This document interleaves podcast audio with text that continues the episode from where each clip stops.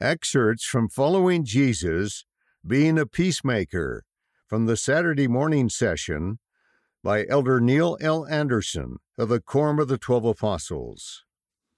The Lord taught how to live, then and now, in a contemptuous world.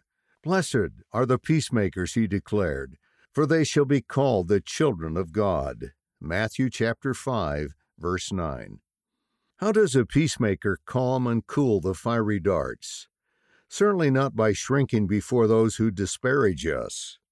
Rather, we remain confident in our faith, sharing our beliefs with conviction, but always void of anger or malice.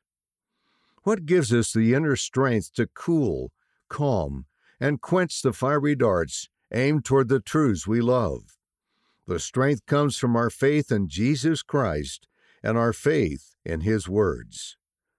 Although our humble desire is for the Savior's teachings to be honored by all, the words of the Lord through His prophets are often contrary to the thinking and trends of the world. It has always been so.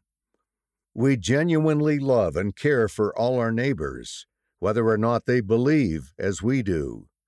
There are times when being a peacemaker means that we resist the impulse to respond and instead, with dignity, remain quiet. Sadly, not all will remain firm in their love for the Savior and their determination to keep His commandments. We too can move away from contention and bless the lives of others while not isolating ourselves in our own corner. May we love Him and love one another. May we be peacemakers, that we may be called the children of God. See the full address at conference churchofjesuschrist.org. End of the excerpts from Following Jesus Being a Peacemaker by Elder Neil L. Andersen of the Quorum of the Twelve Apostles. Read by David Shaw.